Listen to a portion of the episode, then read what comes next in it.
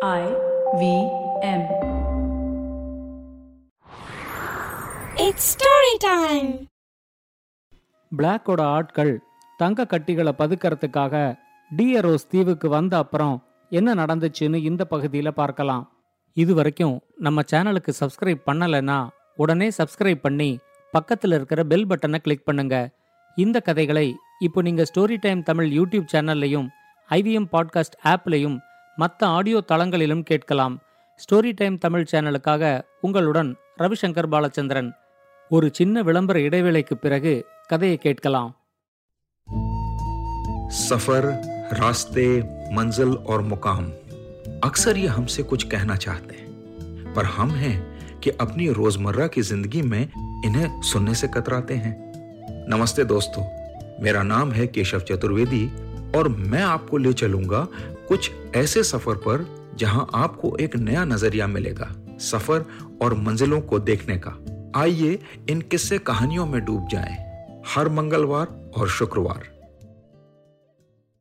வாங்க கதையை தொடர்ந்து கேட்கலாம் டியரோஸ் தீவு ஒரு முட்டை வடிவத்துல இருந்துச்சு அந்த தீவோட மொத்த பரப்பளவே ரெண்டு சதுர கிலோமீட்டருக்கு கம்மியா தான் இருந்துச்சு அறிவியல் ஆய்வு செய்யும்போது யாருமே தன்னை தொந்தரவு செய்யக்கூடாது அப்படிங்கறதுக்காகத்தான் டாக்டர் ஆர்க் அந்த தீவை தேர்ந்தெடுத்து அங்க தன்னோட ஆராய்ச்சி கூடத்தை நிறுவி இருந்தாரு தீவோட நடுப்பகுதியில தான் அவரோட ஆராய்ச்சி கூடம் இருந்துச்சு.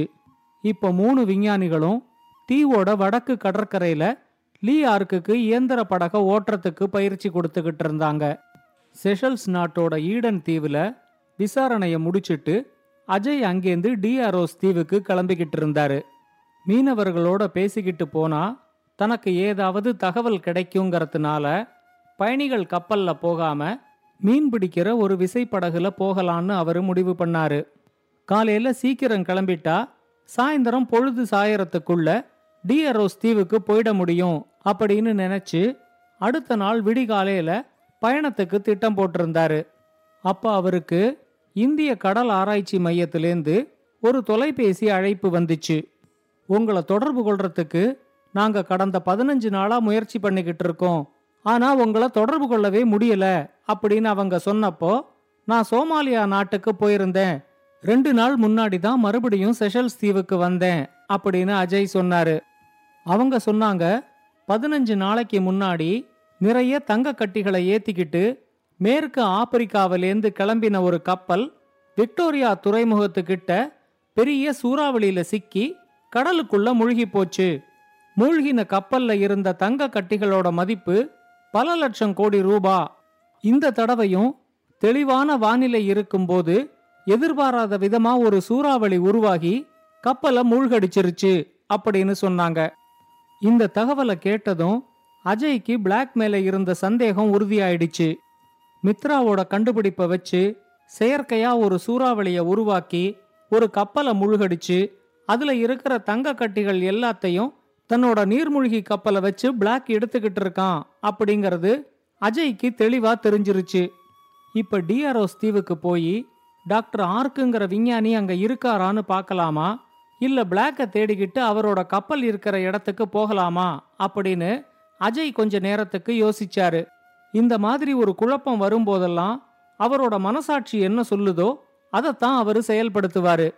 ரொம்ப நேரம் யோசிச்ச அப்புறம் திட்டமிட்டபடி அடுத்த நாள் காலையில டி அரோஸ் தீவுக்கு போகலாம் அப்படின்னு அவரு முடிவு பண்ணாரு. தீவோட வடக்கு பகுதியில வழக்கம் போல லீராக்குக்கு மூணு விஞ்ஞானிகளும் இயந்திர படக ஓட்டத்துக்கு பயிற்சி கொடுத்துக்கிட்டு இருந்தாங்க. அப்ப அந்த தீவோட தென் பகுதியை நோக்கி ஒரு சின்ன கப்பல் வரத அவங்க நாலு பேருமே பார்த்தாங்க. வழக்கமா அந்த தீவு இருக்கிற பகுதிக்கு எந்த கப்பலும் வராது. வழக்கத்துக்கு மாறா ஒரு கப்பல் வர்றத பார்த்ததும் விஞ்ஞானிகள் மூணு பேருக்கும் சந்தேகம் வந்துச்சு. அவங்க லீராக் கிட்ட இன்னைக்கு பயிற்சி இதோட போதும் அப்படின்னு சொல்லிட்டு அவனோட இயந்திர படக அங்க இருந்த ஒரு புதர் மறைவுல மறைச்சு வச்சுட்டு அவங்க நாலு பேருமே கப்பலை கண்காணிக்க ஆரம்பிச்சாங்க. கப்பல்ல வந்தவங்களுக்கு தீவுல இவங்க நாலு பேரும் இருக்கிறதே தெரியல. இது ஒரு ஆள் இல்லாத தீவு அப்படின்னு தான் அவங்க நினைச்சாங்க. மித்ரா தன்னோட பைனாக்குலரை எடுத்து கப்பலை பார்க்கும்போது கப்பல் மேல கே நிக்கிறது அவருக்கு தெரிஞ்சிச்சு. மனசுக்குள்ள திக்குன்னு ஒரு பயம் வந்தாலும் கூட லீராக் இருக்காங்கிற தைரியத்துல எத்தனை பேர் வந்தாலும் சமாளிக்கலாம் அப்படின்னு அவரு முடிவு பண்ணிட்டாரு. மிச்ச ரெண்டு விஞ்ஞானிகள் கிட்டயும் கே நம்மளை தேடிக்கிட்டு இந்த தீவுக்கே வந்துட்டான் அப்படின்னு அவர் சொன்னாரு. ஆர்க்கு சொன்னாரு நம்ம கப்பல் முழுகும் போது நாம படகுல தப்பிச்சத ஒருவேளை பிளாக் பார்த்துருக்கிறதுக்கான வாய்ப்பு இருக்கு. அதனால நாம எந்த தீவுல ஒளிஞ்சிருக்கோங்கிறத கண்டுபிடிச்சு நம்ம மூணு பேரையும் தீர்த்து கட்டுறதுக்காக அவர் ஒவ்வொரு தீவா கேய அனுப்பியிருக்காரு. அவன் இத்தனை நாள் நம்ம மூணு பேரையும் வேற வேற தீவுல தேடிட்டு இப்ப இந்த தீவுக்கும் வந்துட்டான். ஆனா கேயோட எத்தனை பேர் வந்தாலும் அத்தனை பேருக்கும் இந்த தீவுல தான் சமாதி அப்படின்னு சொன்னாரு. லீரா கூடனே அவங்க கிட்ட பிளாக் உங்க கப்பலை மூழ்கடிச்ச மாதிரி நான் வேணா இப்ப இயந்திர படகை எடுத்துக்கிட்டு போய் என்னோட உலோக கையால அவங்க கப்பலோட அடிபாகத்தை குத்தி உடைச்சு அவங்க கப்பலை முழுகடிச்சிட்டோமா? அப்படின்னு கேட்டான். டாக்டர் நியோ லீரா கிட்ட சொன்னாரு நீ இப்படி கேட்கறதே எனக்கு ரொம்ப பெருமையா இருக்கு. நிஜமாவே நீ உன்னோட முழு பலத்தையும் திரட்டி உன் கையால ஓங்கி ஒரு குத்து விட்டா அந்த கப்பலோட அடிபாகம் நிச்சயமா உடஞ்சிடும். ஒரு கப்பலையே உடைக்கக்கூடிய அளவுக்கு உன் கையில இப்ப பலம் இருக்கு அப்படின்னு சொன்னாரு. அதுக்குள்ள டாக்டர் ஆர்க்கு குறுக்கிட்டு சொன்னாரு எனக்கு இந்த தீவை பத்தி நல்லா தெரியும். இந்த தீவை ஒட்டி இருக்கிற பகுதிகளில் கடல் அவ்வளவு ஆழம் கிடையாது. லீராக் இங்கேந்து போய் அவங்க கப்பலை உடைச்சா கூட கப்பல் முழுகாது. கப்பல்ல இருக்கிறவங்களுக்கு நாம எல்லாரும் இங்கே தான் இருக்கோங்கிறது கண்டிப்பா தெரிஞ்சிரும் அப்படின்னு சொன்னாரு. இப்போ அவங்க கிட்ட டாக்டர் மித்ரா சொன்னாரு எனக்கு நல்லா ஞாபகம் இருக்கு. கப்பல் முழுகும் போது பிளாக் இருந்த பக்கத்தில் நாம் படகை இறக்கி தப்பிக்கல. அதுக்கு நேர் எதிரில் இருந்த பக்கத்தில் நாம் படகை இறக்கி தப்பினதுனால கண்டிப்பாக பிளாக்குக்கு நாம் தப்பிச்சோன்னு தெரியவே தெரியாது. அவங்க இப்போ எதுக்காக இங்கே வந்திருக்காங்கங்கிறது நமக்கு தெரியாது. நம்ம மூணு பேரையும் தேடித்தான் அவங்க இங்க வந்திருக்காங்க அப்படின்னு நாமே நினைச்சுக்கிட்டு அவங்க கிட்ட வீணா போய் மாட்டிக்க வேண்டாம். இங்கேயே ஒளிஞ்சுகிட்டு இருந்து அவங்க என்ன செய்யறாங்கங்கிறத கண்காணிப்போம் அப்படின்னு சொன்னாரு. டாக்டர் மித்ரா சொன்ன மாதிரியே அவங்க நாலு பேரும் ஒளிஞ்சுகிட்டு இருந்து கப்பல்ல வந்தவங்க என்ன செய்யறாங்க அப்படின்னு கண்காணிக்க ஆரம்பிச்சாங்க. டாக்டர் ஆர்க் அந்த தீவை பத்தி சொன்னது சரிதான். தீவை ஒட்டி இருக்கிற கடல் பகுதி ரொம்ப ஆழம் இல்லைங்கிறதுனால கொஞ்ச தூரத்திலேயே கே வந்த கப்பல் நின்னுடுச்சு. இதுக்கு மேல கப்பலை ஓட்டிக்கிட்டு போனா கப்பல் தரை தட்டி போய் நின்னுடும். அதுக்கப்புறம் கப்பலை அங்கேருந்து கிளப்பவே முடியாது அப்படின்னு சொல்லி கே தான் கப்பலை நிறுத்த சொல்லிட்டாரு. இவங்க நாலு பேரும் பார்த்துக்கிட்டு இருக்கும்போதே பெரிய படகுகளை கப்பல்லேருந்து இறக்கினாங்க. இப்ப லீராக் சொன்னா அவங்க படகுல வர்றதுனால எத்தனை பேர் தீவுக்குள்ள வராங்கங்கிறத இங்கேருந்தே பார்க்க முடியும். நான் தாக்குதலுக்கு தயாரா தான் இருக்கேன் அப்படின்னு சொன்னான். ஆனா கப்பல்லேருந்து படகுல இறங்கினவங்க கப்பல்லேருந்து பெரிய பெரிய பெட்டிகளை வாங்கி படகுல அடுக்க ஆரம்பிச்சாங்க. கே மட்டும் கப்பலோட மேல் தளத்துல நின்னுகிட்டு அங்கேருந்து ஒரு பைனாக்குலர்ல தீவுல ஏதாவது ஆள் நடமாட்டம் இருக்கா அப்படின்னு கண்காணிச்சுக்கிட்டே இருந்தான். டாக்டர் ஆர்க் சொன்னாரு அவங்க என்னை கடத்திக்கிட்டு போகும்போதே இந்த தீவுல நான் மட்டும்தான் இருக்கேங்கிறது அவங்களுக்கு தெரியும். அதனால என்னை கடத்தினதுக்கு அப்புறமா அவங்க இந்த தீவை வேற ஏதோ நோக்கத்துக்கும் பயன்படுத்துறாங்க போல இருக்குது. அவங்க பெட்டியில வச்சு பேக் பண்ணிருக்கிறத பார்த்தா போதை மருந்து மாதிரி எனக்கு தோணுது. எவ்வளவோ நல்ல நல்ல ஆராய்ச்சிகள்லாம் நடந்த இந்த தீவுல போதை மருந்த கொண்டு வந்து வச்சு இந்த தீவோட புனிதத்தையே கெடுத்துட்டாங்க அப்படின்னு சத்தம் போட்டாரு. கப்பல்லேந்து இறக்கின பெட்டிகளோட முதல் படகு டிஎரோஸோட கடற்கரை பகுதிக்கு வந்துச்சு. தீவுக்குள்ள கொஞ்ச தூரத்துக்கு அந்த பெட்டிகளை எல்லாம் தூக்கிக்கிட்டு வந்து ஒரு இடத்த கவனமா தேர்ந்தெடுத்து அந்த இடத்துல பெட்டிகளை எல்லாம் அடுக்கினாங்க. அதுக்குள்ள அடுத்த படகும் பெட்டிகளை ஏத்திக்கிட்டு கடற்கரைக்கு வந்துடுச்சு. முதல் படகு மறுபடியும் கப்பல் கிட்ட போய் பெட்டிகளை ஏத்திக்கிட்டு திரும்பவும் கடற்கரைக்கு வந்துச்சு. அடுத்து வந்த நாலு மணி நேரமும் அவங்க கப்பலுக்கு போறதும் பெட்டிகளை இறக்கறதும் அதை கொண்டு வந்து டிஆர்ஓஸ் தீவுல ஒரு இடத்துல அடுக்கி வைக்கிறதுமாவே இருந்தாங்க. எல்லா பெட்டிகளையும் இறக்கி வச்சதுக்கு அப்புறமா கப்பல்லேந்து ஒரு ஐம்பது பேர் கையில மண்வெட்டியோட படகுக்குள்ள இறங்கினாங்க.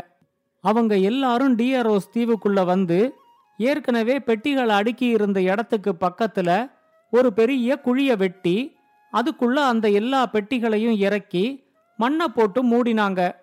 இப்ப கே அவங்க கிட்ட நான் பார்த்த வரைக்கும் இந்த தீவுல ஆள் நடமாட்டமே இல்ல. ஆனா நாம இங்க புதைச்சு வச்சுட்டு போற பொருள் ரொம்ப மதிப்பு வாய்ந்ததுங்கிறதுனால எல்லாரும் ஆளுக்கு ஒரு பக்கமா தீவுக்குள்ள போய் யாராவது இருக்காங்களான்னு ஒரு தடவை சோதனை போட்டுட்டு வாங்க அப்படின்னு சொன்னான். சரியா அதே சமயம் கேயோட சேட்டலைட் ஃபோன் அடிச்சிச்சு. கே பேசுறத வச்சே எதிர்முனையில பிளாக் தான் பேசுறான் அப்படிங்கறத எல்லாருமே புரிஞ்சுக்கிட்டாங்க. பிளாக் கே கிட்ட சொன்னா எனக்கு கிடைச்ச தகவல் படி நாம அடுத்த வேட்டையை ஆரம்பிக்கிறதுக்கான நேரம் வந்துருச்சு. நீர்மூழ்கி கப்பலை வேற தயார்படுத்தணும். நேரம் ரொம்ப குறைவா இருக்கு. அதனால நேரத்தை வீணாக்காம சீக்கிரமா எல்லாரும் வந்து சேருங்க அப்படின்னு சொன்னான். கே உடனே அங்க இருந்தவங்க கிட்ட தீவுக்குள்ள போய் யாராவது இருக்காங்களான்னு இப்ப சோதனை போட வேண்டாம்.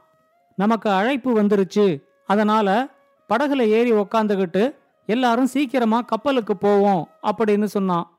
வந்த அத்தனை பேரும் படகுல ஏறி உக்காந்துக்கிட்டு கப்பலுக்கு போனாங்க.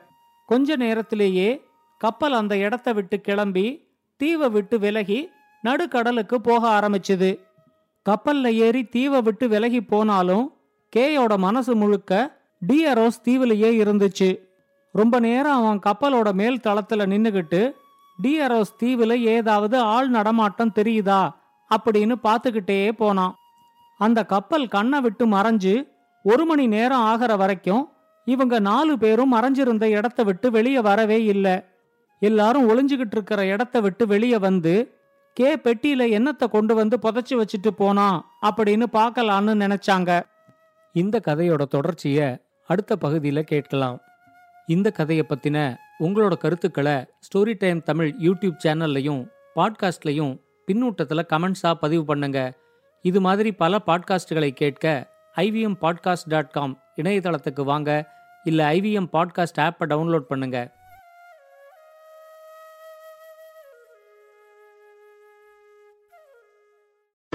Hey everybody, it's been another great week on the IVM Podcast Network. On Storytellers and Storytellers, Vinny talks to Mansi Gupta, aka Max Play, about her rapid growth as a female gaming creator on YouTube. On Pesa Vesa, Anupam speaks to Sandeep Bagla, CEO Trust AMC, about the status of death funds during the pandemic and their importance in portfolios. On a show about crypto, Rohan asks the question, what is a crypto wallet? To Tarusha Mittal, podcaster and COO at Oro Pocket, Uniform and Cloud Reno. On the Life Manifesto, Zarina dives deep into the imposter syndrome and shares some helpful techniques to overcome it. And on Football Football, Gaurav and Savram talk about the showstopper game of the week, Liverpool versus Manchester. Do follow us on social media. We're IVM Podcast on Twitter, Facebook, Instagram, and LinkedIn. And remember, if you're enjoying this show or any of our others for that matter, please do tell a friend. We really appreciate you spreading this. Word of mouth helps a lot. And finally, this week we'd like to thank our sponsors, Cred, Bank of Baroda, Quarter, CoinSwitch, Kuber, Slay Coffee, and Intel. We really appreciate the support. A wise man once said, Traveling, it makes you speechless, then turns you into a storyteller. Well, listen to such travel stories and experiences exploring India on the Musafir Stories with us, Saif and Faiza. Catch us on the IBM website, app, or wherever you get your podcasts from.